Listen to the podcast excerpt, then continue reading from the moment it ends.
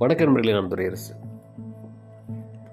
சென்னை புத்தக கண்காட்சி ஆறாம் தேதி தொடங்கி இருபத்தி ரெண்டாம் தேதி வரை சென்னை ஒய்எம்சிஏ மைதானத்தில் நடக்க இருக்கிறது ஏழ்நூறிலிருந்து எட்நூறு அரங்கங்கள் வரை அதில் இடம்பெறலாம் என்று எதிர்பார்க்கப்படுகிறது. தொடர்ச்சியாக பப்பாசி அமைப்பு இந்த புத்தக கண்காட்சியை வெற்றிகரமாக நடத்தி வருகிறது. இதனை அடுத்து பதினாறு பதினேழு பதினெட்டு ஆகிய மூன்று தேதிகளில் தமிழ்நாடு அரசு நேரடியாக சென்னை சர்வதேச புத்தக கண்காட்சி நடத்துகிறது. தமிழ் இலக்கியங்கள் வெளியே செல்லும். வெளி மொழிகளில் உள்ள இலக்கியங்கள் தமிழுக்கு வரவும் ஒரு இணைப்பு பாலமாக இந்த நிகழ்ச்சி ஏற்பாடு செய்யப்பட்டிருக்கிறது. அதனை அடுத்து சென்னை சங்கமம் நிகழ்ச்சியும் ஒழுங்கு செய்யப்பட்டிருக்கிறது. சென்னையில் ஒரு பதினாறு இடங்களில் இதற்கான நிகழ்ச்சிகள் நடக்கும் என்று தெரிய வருகிறது. ஆக கலை எழுத்து கலாச்சாரம் பண்பாட்டு விஷயங்கள் என்று பல்வேறு விஷயங்கள் தொடர்ச்சியாக இந்த ஜனவரி மாதத்தை நிறைவாக ஆக்குவதற்கு முயற்சி செய்கின்றன. ஆம் தமிழர் திருநாள் என்று மட்டுமில்லை இது தமிழர்களுக்கான ஒரு நாளாக இல்லை ஒரு மாதம் முழுக்கவே நமது பண்பாட்டு நிகழ்வுகள் நடப்பதும் அறிவு சார்ந்த விஷயங்கள் பகிரப்படுவதும் மிகுந்த மகிழ்ச்சியை அளிக்கின்றன. இதன் ஒரு கட்டமாக இதை கொண்டாடும் முகத்தான் நானும் நான் படித்த நான் நேசித்த என் மீது தாக்கத்தை ஏற்படுத்திய சில நூல்களை இங்கு அறிமுகம் செய்யலாம் என்று விரும்புகிறேன். இவை பெரும்பாலும் நான் படித்த பழைய நூல்கள் மறுவாசிப்புக்கு உட்படுத்தப்பட்ட நூல்களாகத்தான் இருக்கும். சில புதிய நூல்கள் வரும்போது நாம் அவற்றையும் அறிமுகம் செய்வோம். இன்றிலிருந்து தொடர்ச்சியாக இந்த மாதம் முழுக்க தினமும் ஒரு நூலை அறிமுகம் செய்ய விரும்புகிறேன். அந்த அடிப்படையில் முதல் நூலாக பாரதி புத்தகாலயம் ரெண்டாயிரத்தி பதிமூணில் வெளியிட்ட பெத்தவன் என்ற நூலை இங்கு அறிமுகம் செய்ய விரும்புகிறேன். பெத்தவன் என்ற இந்த புகழ்பெற்ற இந்த சிறிய நூல் எழுத்தாளர் இமயம் அவர்களால் எழுதப்பட்டது. எழுத்தாளர் இமயம் சாகித்ய அகாடமி பெற்றவர். அதே போல குவேம்பு இலக்கிய விருதும் அண்மையில் பெற்றார். மிக அற்புதமான எழுத்துக்கு சொந்தக்காரர். புனைவு என்று தான் நாம் சொல்வோம். ஆனால் அதில் தேவையற்ற கற்பனைகளுக்கு இடம் கொடுக்காமல் எது கலை யதார்த்தமோ அதை இலக்கியமாக வடிவமைப்பதில் மிக மிக முக்கியமான ஒரு தமிழ் எழுத்தாளர் ஆளுமை என்று நான் அவரை சொல்வேன். கலை கலைக்காகவே என்ற ஒரு குழுவும் கலை மக்களுக்காகவே என்ற ஒரு குழுவும் வெகுகாலமாக இயங்கி வருகின்றன. அந்த வகையில் பார்த்தால் கலை மக்களுக்காகவே என்ற அணியில்தான் அவரை நான் சேர்ப்பேன். சமூக அவலங்களை உள்ளது உள்ளபடியே அப்படியே வாசகனுக்கு கடத்துவதில் அவர் கைதேர்ந்த வித்தகர் அதற்கு பெத்தவன் என்கிற இந்த சிறு நூல் ஒரு எடுத்துக்காட்டு. இதற்கான அணிந்துரையை தமிழ்நாடு முற்போக்கு எழுத்தாளர் சங்கத்தினுடைய சா. தமிழ்ச்செல்வன் அவர்கள் வழங்கியிருக்கிறார்.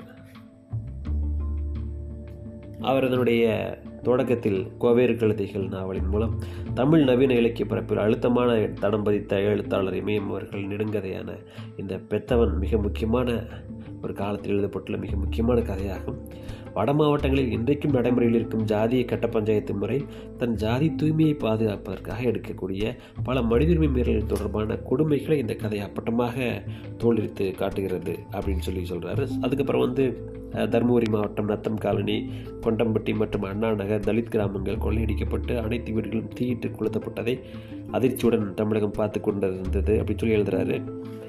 அப்போது நிறைய வந்து ரெண்டாயிரத்தி பதிமூன்று பதினாலு பார்த்திங்கன்னா நிறைய ஜாதி ஆணவ கொலைகள் நிறைய நடந்துட்டு இருந்தது. நிறைய அமைப்புகளுடைய தலைவர்கள் வந்து ஜாதி வெறி நேரடியாக பகிரங்கமாக தூண்டி கொண்டிருந்த ஒரு சம்பவம். நானும் வந்து அது குறித்து இந்தியா டுடேவில் கட்டுரையில் நான் எழுதியிருக்கிறேன்.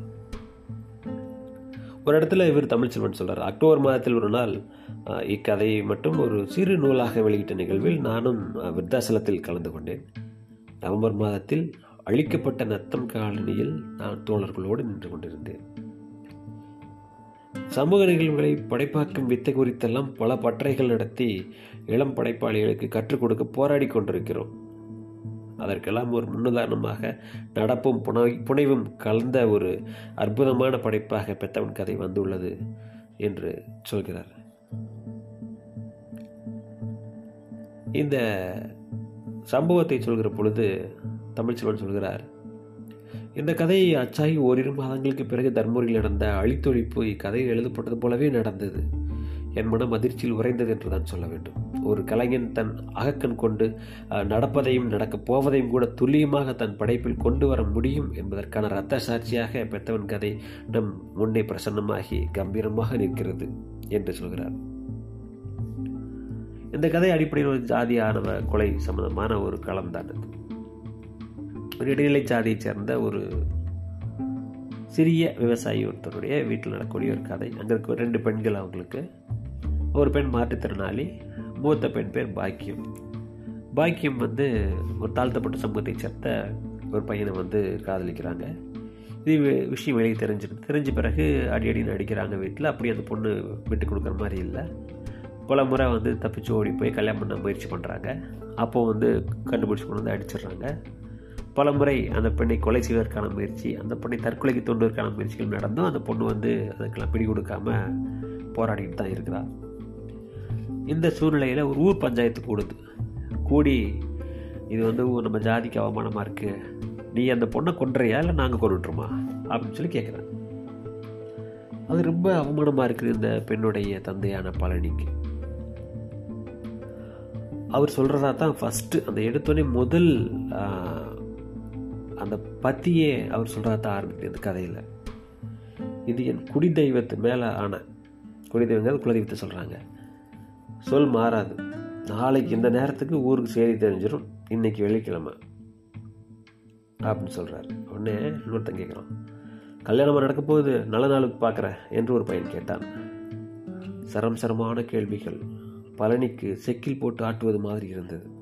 இப்படி ஒவ்வொருத்தனாக கேட்குறான் ஒரு ஒரு அந்த ஒரு கட்சிக்காரன் அந்த ஜாதியில் இருக்கக்கூடிய முக்கியமான ஆளுங்க சின்ன பசங்கள்லேருந்து எல்லாருமே வந்து அவர் கேட்டு அவமானப்படுத்துகிறாங்க அப்போ வந்து ஒரு அம்மா சொல்கிறாங்க பூச்சி மருந்தை வந்து வாயில் ஊற்றி ஒரு அறையில் போட்டு பூட்டி போடணும். எம்மா சுத்தினாலும் கதவையும் திறக்கக்கூடாது. ரூபா தண்ணியும் தரக்கூடாது.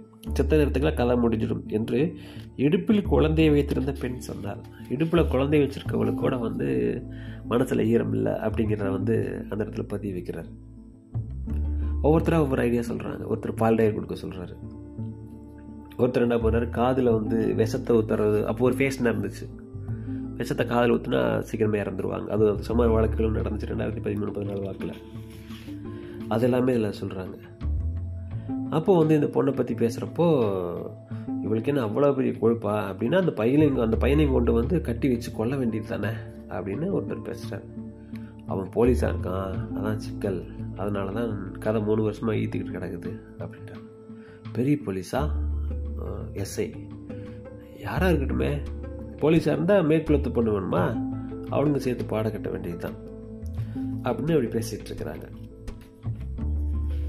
அப்போ அதில் ஒரு டைலாக் வருதுங்க. அதாவது ஊர் ஊராக என் மானம் போகுது அப்படின்னு சொல்கிறாங்க சொன்னவர் எங்களாலையா போகுது உன்னால தான் ஊர் மானம் போகுது. விஷயம் தெரிஞ்சப்போ அவளை கொண்டு இருந்தா நீ ஆம்பளை. அதுவும் முடியலையா? மூணு நாலு வாட்டி ஓடி போனாலே அப்போது மாணவாசமெல்லாம் எங்கே போச்சு? அதை விடு. ஊர் பஞ்சாயத்தில் மூணு வாட்டி மொண்டாட்டி பொண்டாட்டி தவணை வாங்கினாலே அன்றைக்கி ஆச்சுமா அவள் கதையை நீ முடிச்சிருக்கணும்? எல்லாத்தையும் விட்டுட்டு இப்போ வந்து இந்த பேச்சு பேசுகிற என்று சலித்து கொண்ட கட்சிக்கார பையன் நீ எல்லாம் ஒரு அப்பனா. நீ எல்லாம் இந்த ஜாதியில் பிறந்ததால் அந்த ஜாதியை ஒரு பயிலும் மதிக்க மாட்டேங்கிறான். நாளைக்கு உன் மவ புணம் சுடுகாட்டில் வேவணும். இல்லைன்னா உன் புணம் தான் வேவும். ஞாபகத்தில் வச்சுக்க. ஊருக்காரன் உன் மவ பொட்ட பயில் ஓணும்னு நினச்சிட்டாளா? ஊருக்காரன் புறத்தையும். இந்த இந்த மாதிரி ஒன்று ரெண்டு தேவடி அளவு இருக்கிறனால தான் நம்ம ஜாதிக்கு மரியாதை இல்லாமல் போயிடுது. உன் மகளுக்கு நம்ம பயில் ஒருத்தனையுமே கண்ணில் படலையா? என்று சொல்லி கட்சிக்கார பையன் ஆத்திரப்பட்டான். ஆத்திரப்படாத மாப்பிள்ள என்று துரை சொன்னான்.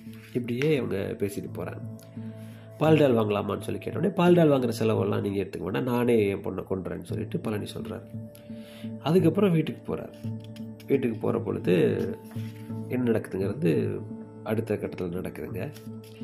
அப்போ வந்து இந்த பெண்ணை வந்து கொலை பண்ணுறதுக்கு இவருடைய பழனியோடைய அம்மாவுக்கு வந்து உடன்பாடு இல்லை. ஐயோ வேண்டாம்ப்பா அந்த பொண்ணு உயிரோடு உயிரோட இருக்கட்டும் அப்படின்னு சொல்லி சொல்கிறாங்க அவங்க மனைவி வந்து ஆற்றாமையால் அழுகுறாங்க செய்கிறாங்க இந்த மாற்றுத்திறனாளி தங்கையும் வந்து வேணாம் அப்படின்னு சொல்லி சொல்கிறாங்க ஒரு கட்டத்தில் வந்து அந்த பொண்ணுக்கு வந்து சாப்பாடு போட்டு சாப்பிட சொல்கிறாரு அந்த பொண்ணு சாப்பிடுறது பாக்கியம். அதாவது மொதல் பொண்ணு. அதுக்கப்புறம் வந்து அந்த பொண்ணுக்கு ஒரு எண்ணம். அப்போ நான் வந்து உங்களோட இருந்துக்கிறேன். நீங்கள் சொல்கிற ஆளே கட்டிக்கிறேன். ரெண்டாம் தரமாக இருந்தால் கூட நான் கட்டிக்கிறேன். எனக்கு நீங்களாம் வேணும்னு சொல்லி அந்த பொண்ணு அழ ஆரம்பிச்சிருது.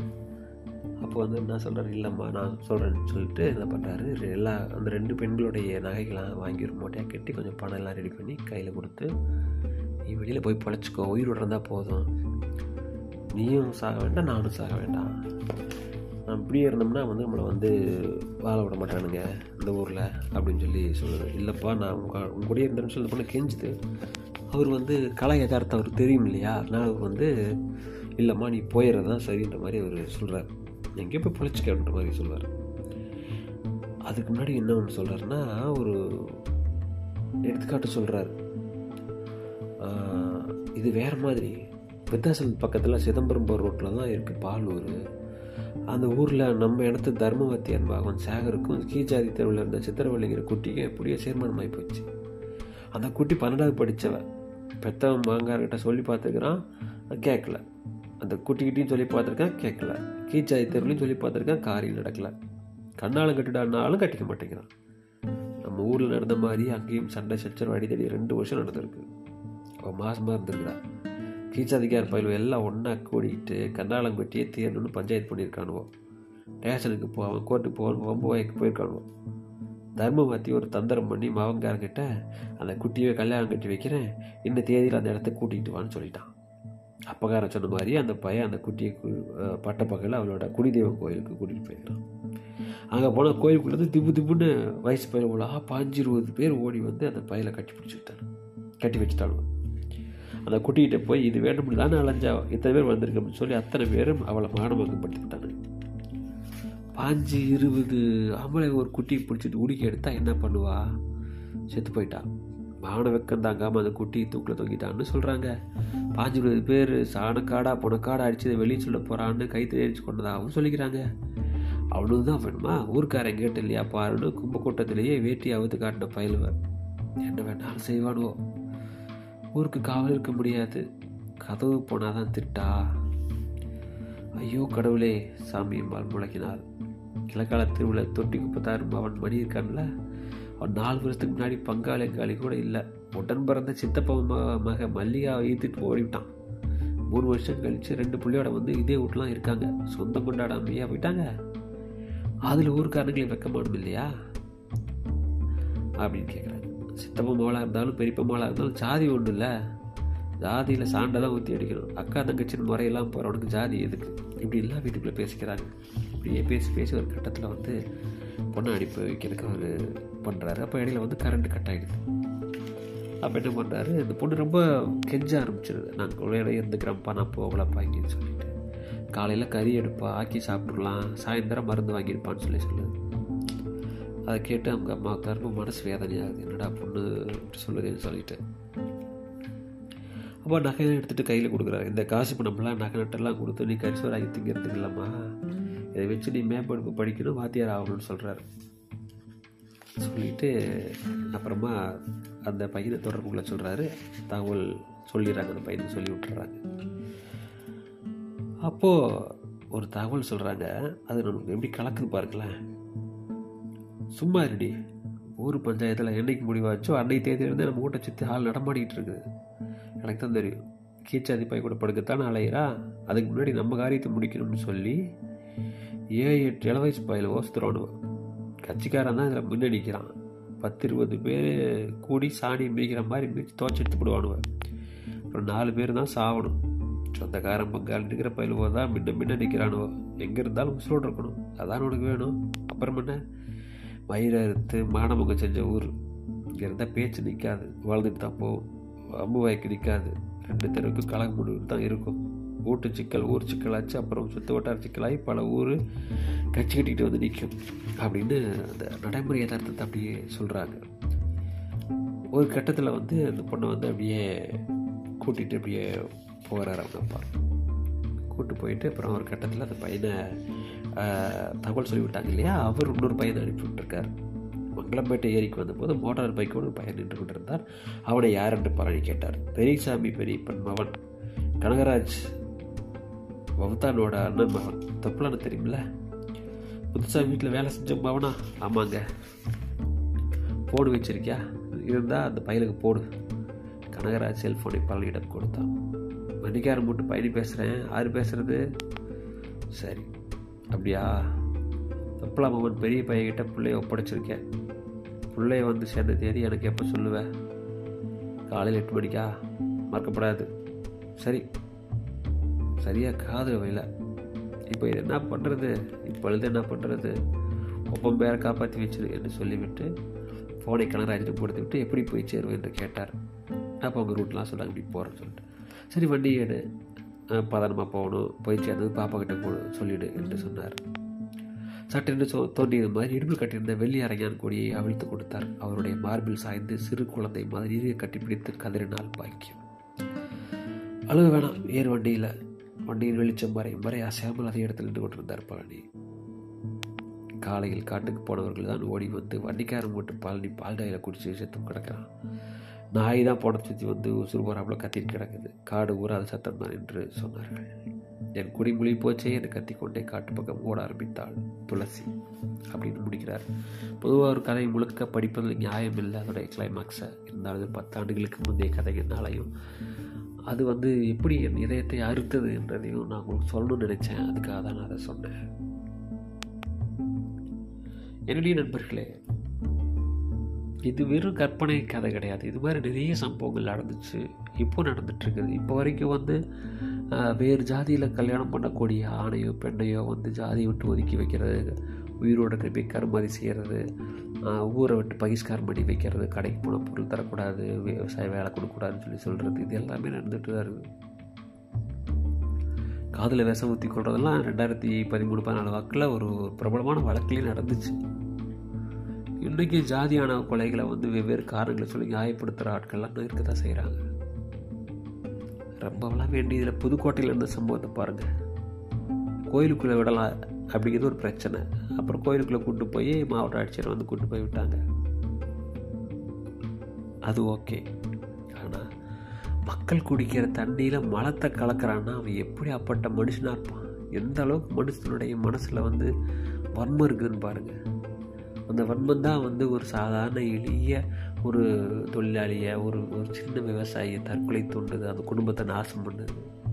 யாரோ ஒருத்தர் செத்தால் தான் அந்த ஜாதியோடைய வீதி வந்து அடங்கும் அப்படின்னா இந்த நாடு என்ன நாடு? என்ன மக்கள் இவங்கெல்லாம்? சொல்லுங்களேன். இந்த நாடு உண்மையில் ஒரு அற்புதமான நாடுங்க.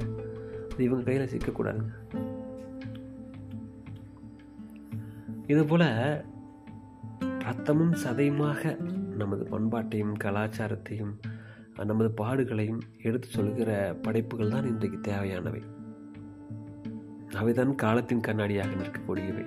வெறும் மன ஓட்டத்தில் இருக்கக்கூடிய அந்த புகைச்சலை மட்டும் எழுதிட்டு இருந்தால் அதெல்லாம் இலக்கியமாகாதுங்க. இலக்கியம் இருந்தால் தான் இலக்கியம் சொல்லிட்டு நாமக்கல் கவிஞரே சொல்லியிருக்காரு ஒரு புத்தகத்தில். இலக்கியம்ங்கிற அந்த புத்தகத்தோட பேர். அந்த வகையில் பார்க்குற பொழுது என்னை பொறுத்த வரைக்கும் எப்படி இடதுசாரி இயக்கத்திலிருந்து மேலாண்மை பொன்னிசாமி டி. செல்வராஜ் உட்பட ஒரு பெரிய ஒரு பரம்பரை வந்ததோ அதே போல் திராவிட இயக்கத்தினுடைய பரம்பரையில் மிக முக்கியமான எழுத்தாளுமையாகவும் ஒரு முற்போக்கான அந்த கிரவுண்ட் ரியாலிட்டின்னு சொல்லுவோம் பார்த்தீங்களா? களத்தில் இருக்கக்கூடிய விஷயங்களை இலக்கியமாக்கக்கூடிய ஒரு சமூக பொறுப்புடன் கூடிய எழுத்தை எழுதக்கூடிய அந்த பரம்பரையில் வந்த ஒரு முக்கியமான ஒரு ஆளுமையாக அண்ணன் இமயம் அவர்களை பார்க்கிறேன். தயவு செய்து உங்களுக்கு சென்னை புத்தக கண்காட்சியில் நிச்சயமாக பாரதி புத்தக ஆலயத்தினுடைய அந்த அரங்கங்களில் பெத்தவன் அந்த நாவல் அது சின்ன சிறு ஒரு ஒரு குறுங்கதை மாதிரி தான் இருக்கும். அது வந்து கட்டாயம் கிடைக்கும். ஒரு ஐம்பது ரூபாய் அறுபது ரூபா இருக்கும்னு நினைக்கிறேன். அதிகபட்சம் நூறுரூபாய்க்கு மேலே போக வாய்ப்பில்லை. அவசியம் வாங்கி படியுங்கள். எதை நாம் கலாச்சாரம் என்று நாம் சொல்லாமல் இருந்தும் அதுதான் நம்ம கலாச்சாரம் என்பதை தெரிந்து கொள்ளுங்கள். அடுத்தொரு பதிவில் சந்திப்போம். நன்றி. வணக்கம்.